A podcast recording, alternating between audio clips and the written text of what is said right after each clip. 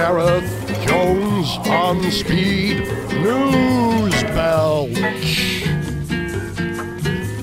Oi, oi.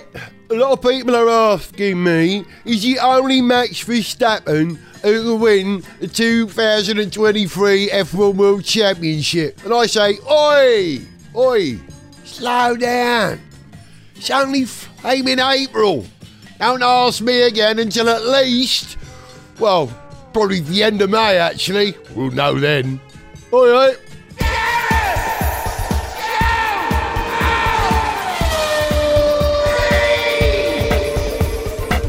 Hello, welcome to Gareth Jones on Speed. Welcome, please, Zog. Hello. And welcome back, Sarah Lynch.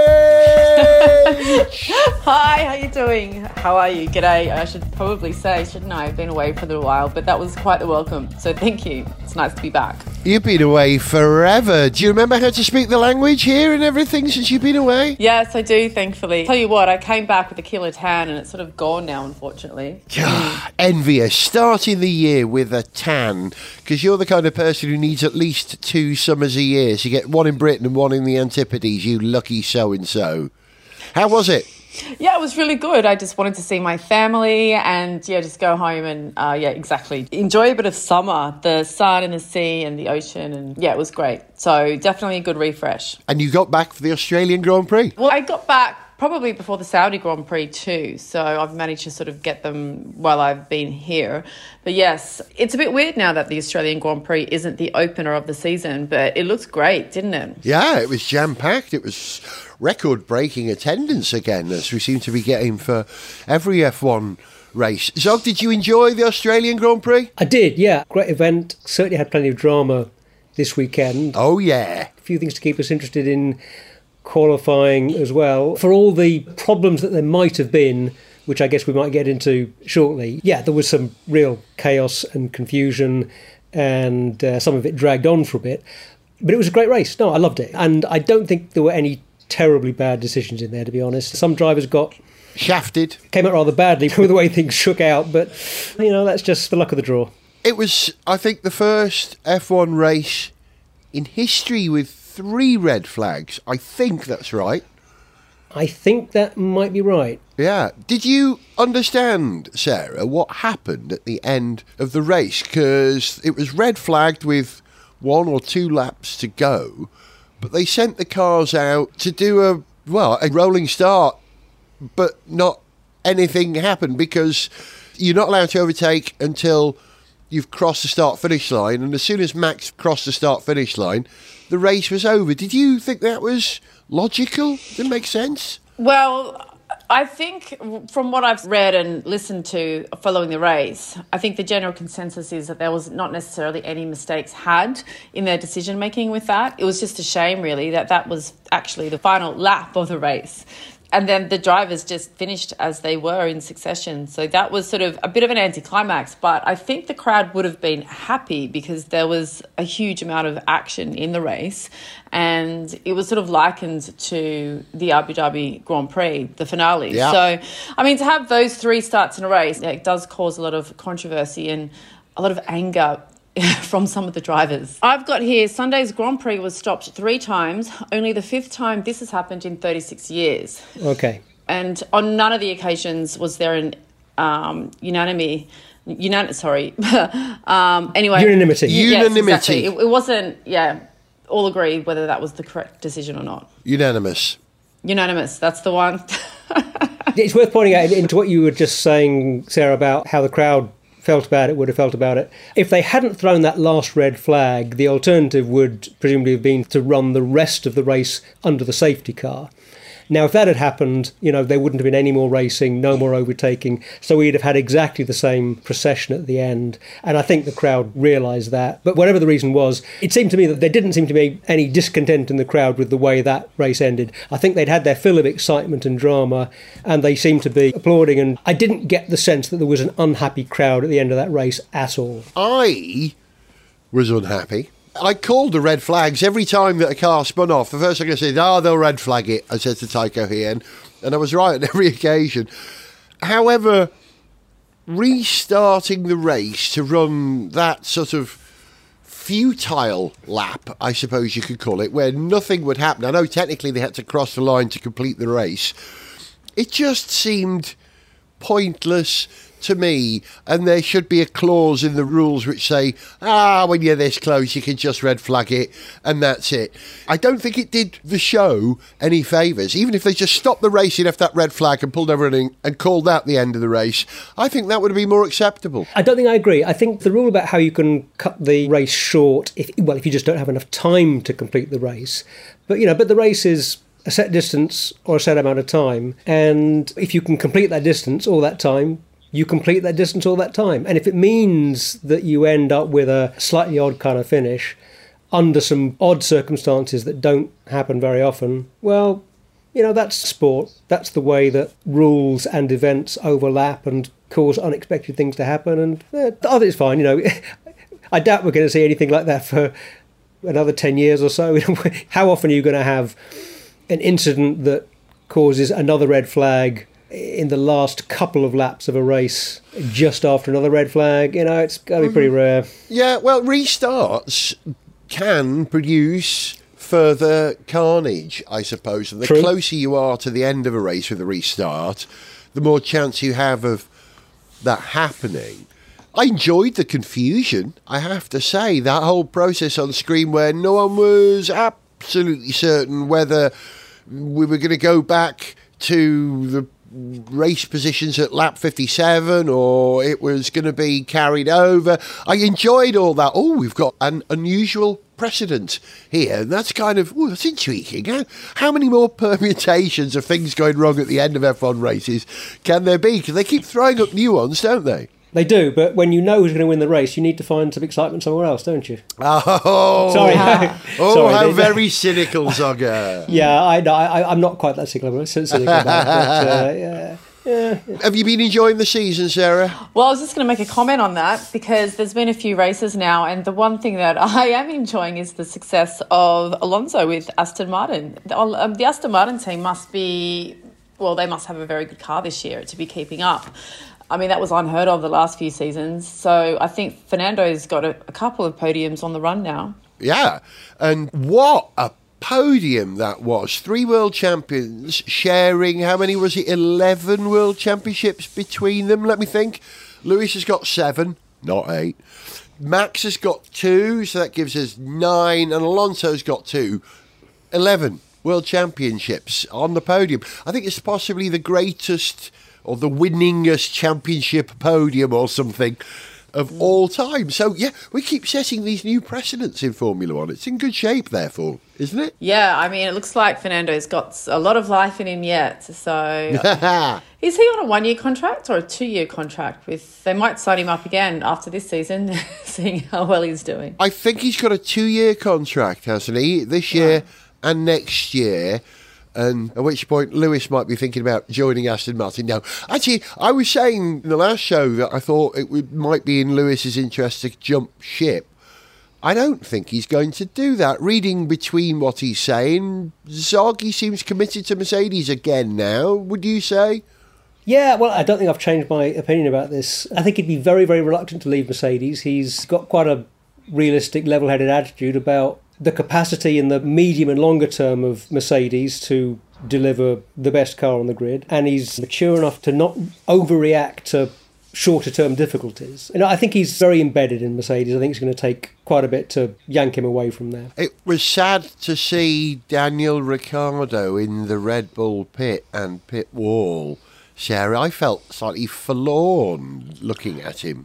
Well, I don't know. I tend to disagree. He just sounds like he actually needs the year off. From what I saw, he seemed really happy. He was very popular in the paddock. He was very popular with all his Australian mates. They captured a lot of content with him. I saw him having a really positive attitude and having a laugh. But of course, he's probably missing not racing, but I think he probably needs a break. I read actually that Christian Horner commented that Daniel Ricciardo in his simulated sessions had said that Daniel's actually picked up a couple of bad habits, you know, after spending a couple of years away from Red Bull, because he's obviously had to compromise his racing skills to try and manage a different car or trying to get a lesser car to sort of further him along the grid. But so I don't know. I see that I think he's happy doing what he's doing with the view to probably join again next year.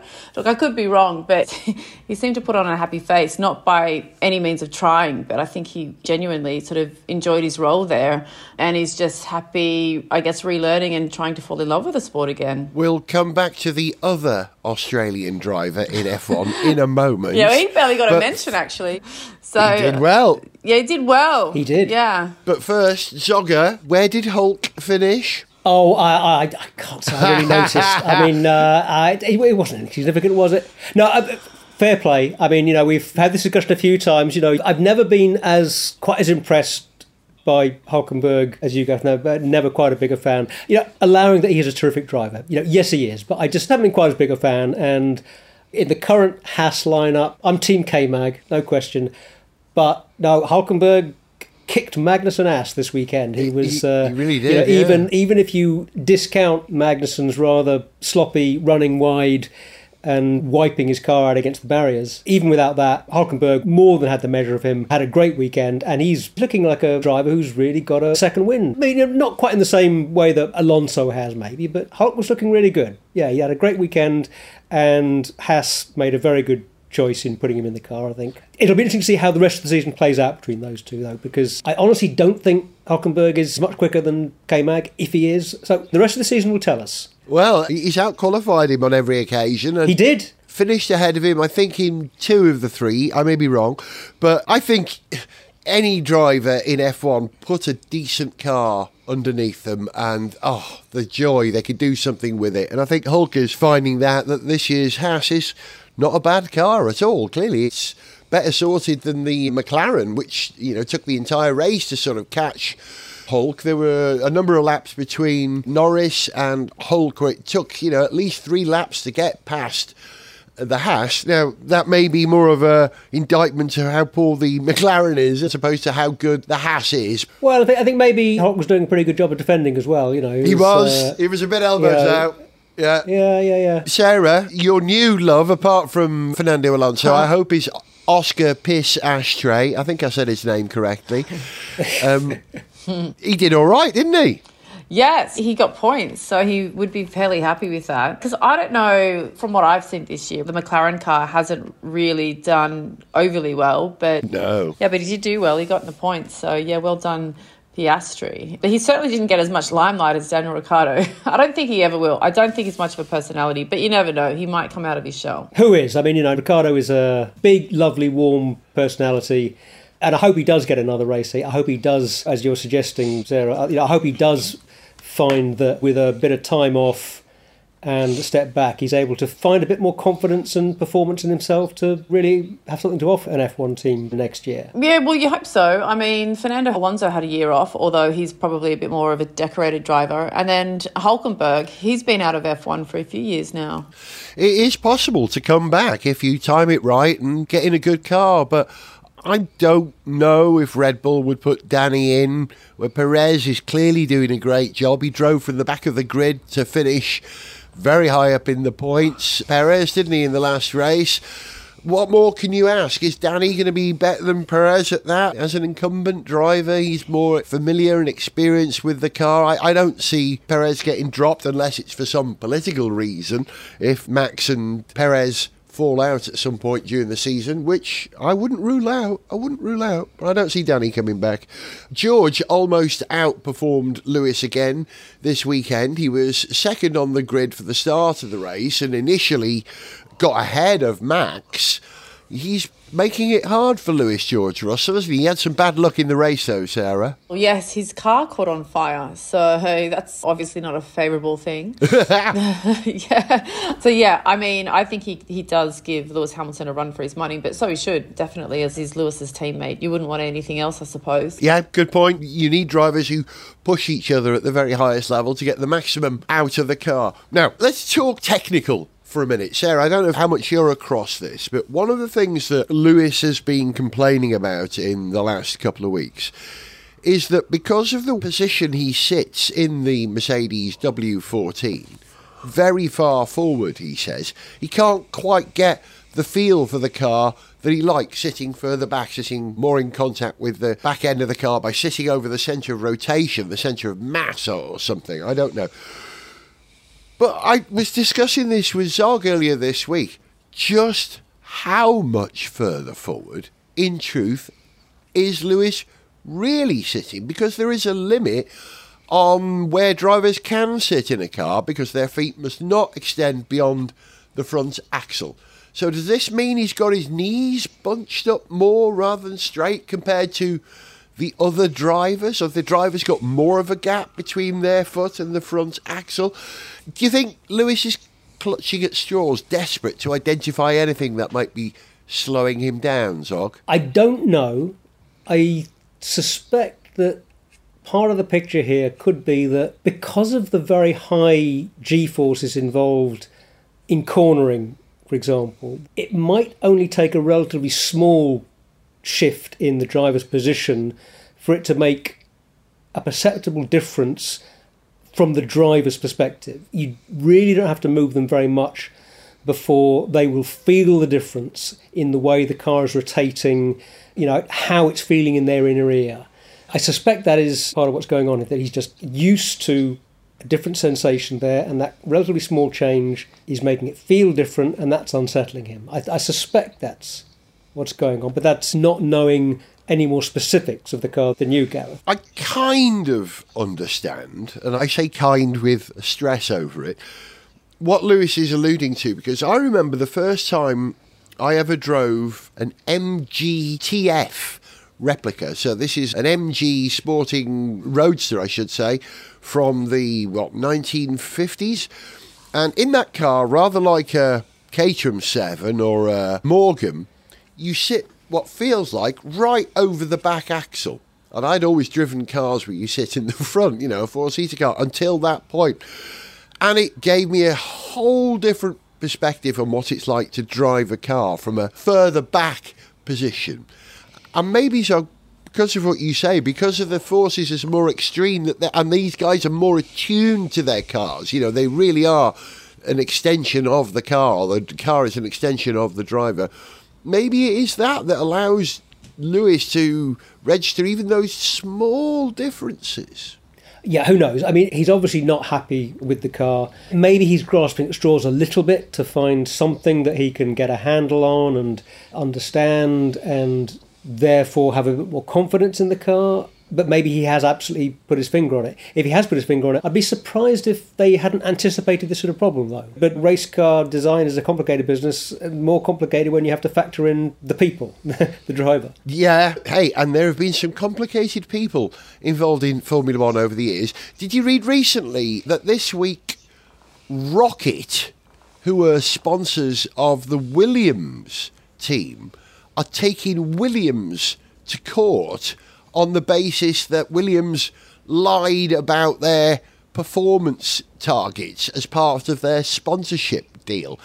I think this is Rocket trying it on here. I cannot see them getting away with this, because they had to settle, didn't they, where Rocket owed Williams an absolute fortune. I think they've got most of it. They owe quite a few sporting organisations and teams quite a bit of money, and are being taken to court by, I think, a couple of American football teams. Wow. Oh. Franchises over sponsorship money that was allegedly not paid. So I guess Rocket are countersuing. I haven't followed the details of it, but that's what I gather is happening. I'm hoping I'm right on this one. I think I'm going to be right. I don't think they've got a leg to stand on.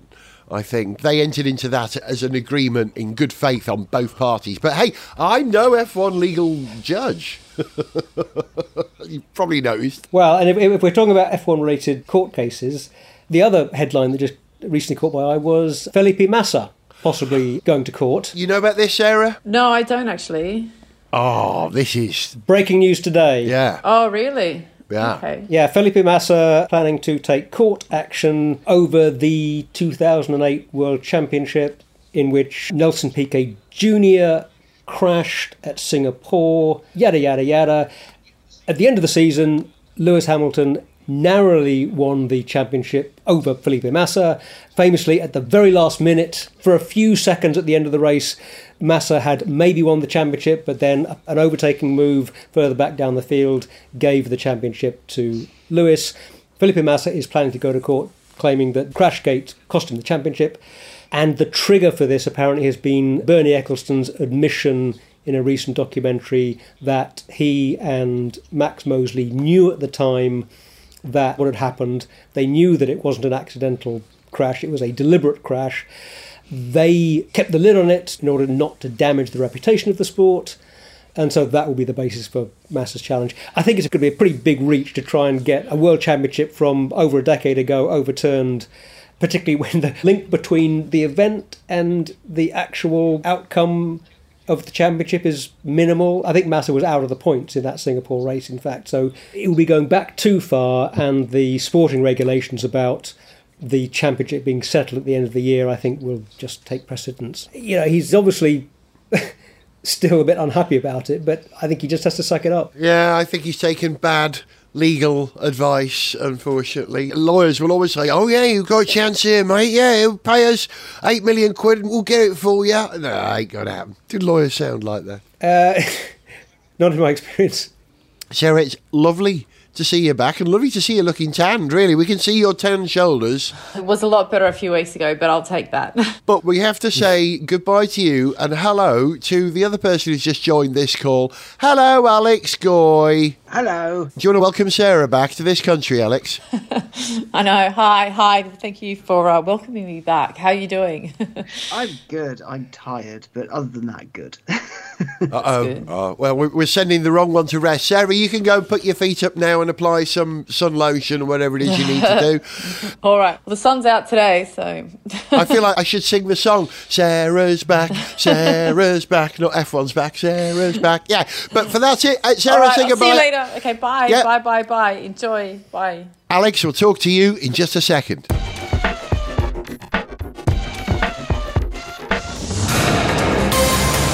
Are you an F1 driver? Yes. Or an F1 team owner? Yes. Or maybe even an ex-team member? Why, yes. Have you suffered an injustice in your F1 career? Then let F1Legal.com help you make your claim. F1Legal.com, established with the expertise of Flavio Briatore. And as Flavio himself says about every case, not about the money, no, it's about the justice, doing what is right, and girls wearing Benetton jumpers, maybe some sexy time, maybe. F1Legal.com, turning clients into champions.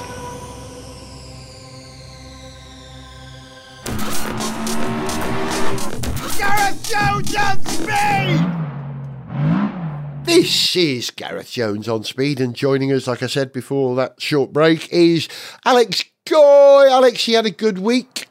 I've had a very lovely week of doing lots of things and being very busy, and I am fresh from Caffeine and Machine, from my monthly mental health evening. I spent the evening chatting with former England rugby captain and really lovely man, Matt Dawson. Excellent. I have very little to comment on that because I know so very little, even as a Welshman, about rugby. I know very little on that. You didn't talk cars with him, you talked mental health. No, we talked mental health and a bit about his life, a bit about what it's like to represent your country, what it's like to manage essentially a team of alpha males being alpha males. Nasty. And, well, because that's part of the job. And when you think about a rugby player, they're not shy and retiring types. They're massive people who want to hurl themselves at other people while chasing our egg. So, and at that level of sport, it's quite a serious proposition. So yeah, he was a fascinating chap, fascinating man, and there was some beer afterwards, so I'm a little bit fluffy today. Oh, I was not like you, I have to say. A little bit wine-tired. Did either of you spot that Ford launched a new Explorer in the last couple of weeks, and things seem to be changing for Europe now in Ford? A big lecky SUV. To go alongside their other big lecky SUV, but this one's more family style rather than sports style. And, rumour has it, they're bringing the Capri back. That's their next EV, isn't it? Yeah. So who reported this story? Because... oh, where did I get it from? Because I saw it on Auto Express, and I think I saw it on Autocar as well. And if those of us of a certain age who used to buy car magazines religiously every week to check the news and to see what was going on before the internet... you remember Autocar and Auto Express was always Baby Jag, new Capri, Baby Jag, new Capri. Then, admittedly, the Baby Jag eventually came out in the form of the XE. Yeah. The new Capri has yet to appear, so I think it might be a little bit of new Capri. Go on, do it. I mean, they brought the Puma back in the form of a lifted Fiesta, which is a mega little car. It does exactly what it should have done, but new Capri. I'm holding out for the return of the Ford Anglia. Wouldn't that be great? Harry Potter fans all over the world will buy them in their droves. Ah, there's a flying Anglia in Harry Potter, isn't there? Mm-hmm. You can sit in it at Harry Potter World, apparently. Oh. Well, you know, they could bring back the Popular Plus. They could bring back the classic Capri, the Corsair. I always thought a good name for a new Ford would be the Ford Consort. Because it sort of evokes Consul and Escort without being either of them. And it would be very popular on, say, French Regency Royal Fleets. A consort to the Dauphin. Very nice, very good. Something to the Dolphin. A consort. To the Dolphin. To the Dauphin, which was the king-in-waiting, the child king. I thought Dauphin. Oh, Delphine, isn't it? That's German. No, Dauphin. D-A-U-P-H-I-N. Dauphin. Right. I always thought that meant dolphin. It shows you what I know about language. The Italian for dolphin is Delfino. Delfino, yeah. Oh, very good. Medieval lingo's going well. Given that the Mach-E has been as successful for Ford as it has, trading on the Mustang history... I think, why wouldn't they revive the Capri for a more European-facing electric vehicle proposition? It worked with the Mustang... why don't they do it with the Capri as well? And other major manufacturers are using some of their kind of heritage models in electric iterations. I say iterations. You know, obviously, it's a completely new vehicle. They're slapping that name on it because the name means something to the market.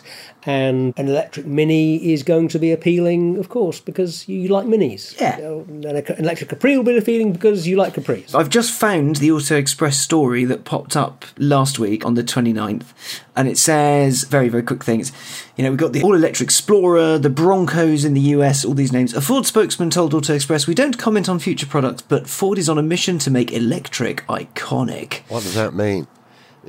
This follows on from company exterior design manager telling us the launch of the Explorer will be expanding on other iconic names. I know what they mean by that. They're going to bring back a car that's an electric Escort, and they're going to call it the E-Scort, aren't they? Oh, that'd be good. That's pretty good.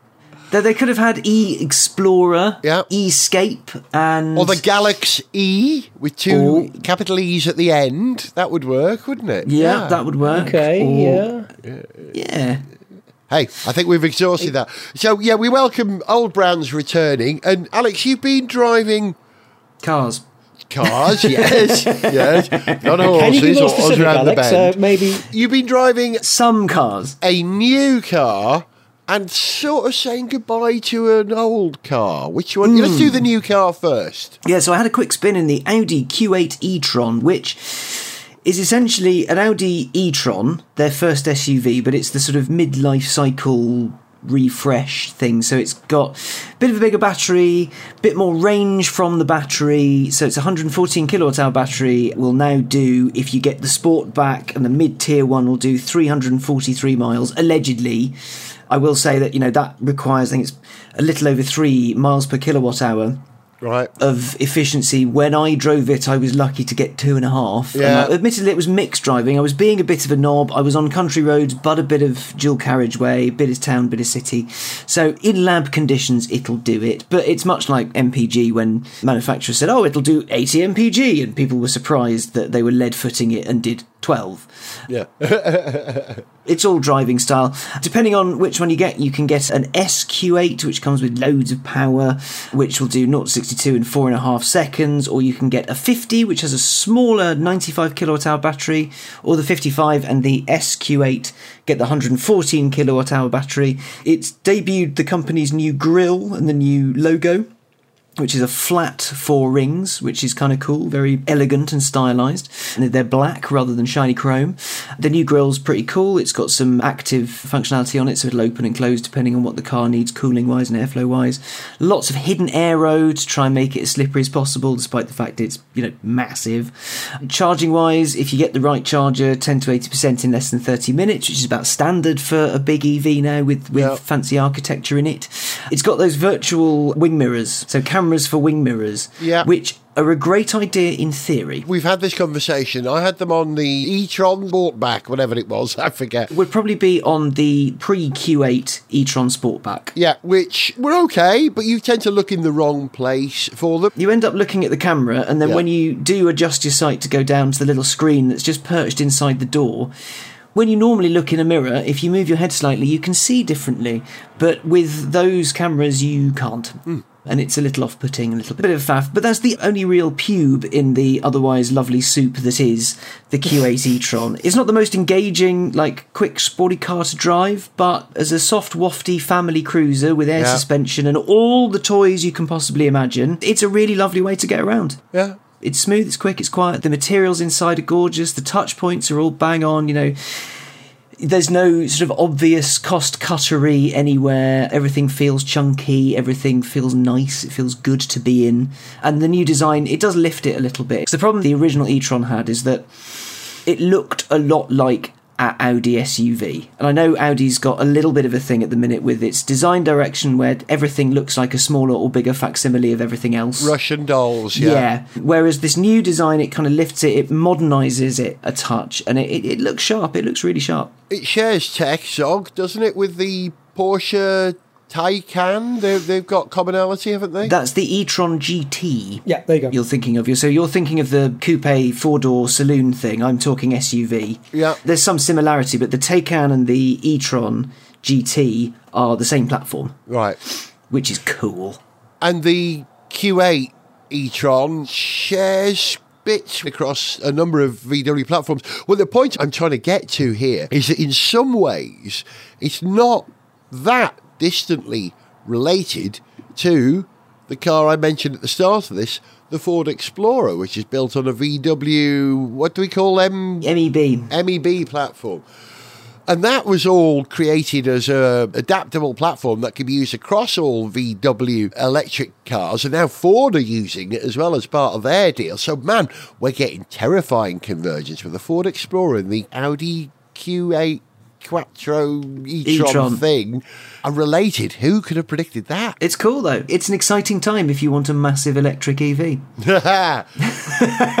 And you've driven one of the great last old internal combustion engine cars. Is this the last Jaguar with a IC engine? So, yeah, I went to Spain a few weeks ago to do one of the best but also worst launch events I've ever been on.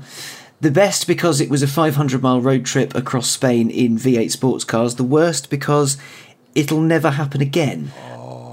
So Jaguar has launched the F-Type 75 edition, which is for the final year of production.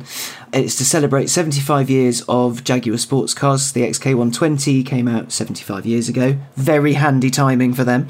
So the 75 edition doesn't come with mechanical tweaks. It's more cosmetics because there's not much more they can do with the platform or the tech beneath it. Or the budget they have available, considering that they're stuck for money. Well, a little bit, yes. But you get some badges and you get some fancy wheels and you get paint that you can't get in any of the others. And it just looks the part. So, yeah, the F-Type is coming to an end. It will be the final internal combustion engine-powered Jaguar sports car, which Jag is obviously very sad about. The 75 edition comes either as a P450, which is a supercharged V8 with 450 horsepower.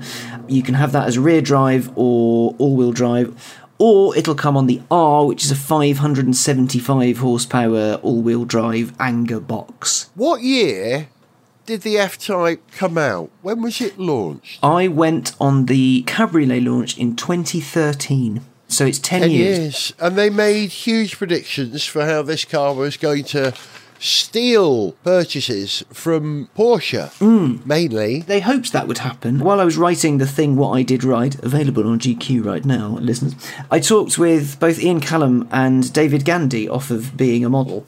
And the point that David Gandy raised was that for some people, because it was being sold alongside a boring saloon and kind of a tiny SUVs and things like that, it made it seem not special enough, right? Because the Porsche was a special car because it's a Porsche, whereas you can get a 5-litre V8 F-Type, or you can have a 2-litre diesel XE.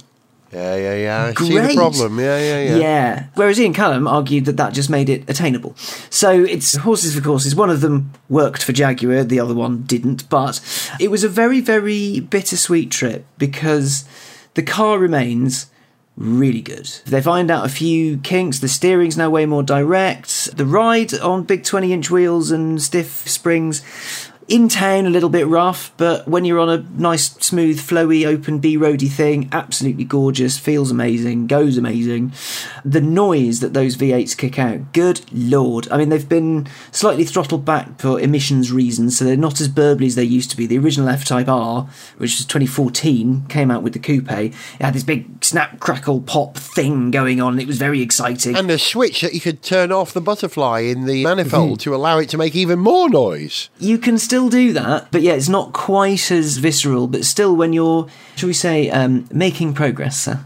Yeah. It's quite quick. It's very quick and it's very sonorous and it's very exciting. 178, something stupid like that, isn't it? A fun side of 180 for the R. Blimey. Lovely. So the interesting thing is the current F-Type R has the same power as the previous F-Type SVR. Oh, right. But the F-Type SVR, I think, had different aero tweaks and different things done to it, so that could do 201 miles an hour. Oh.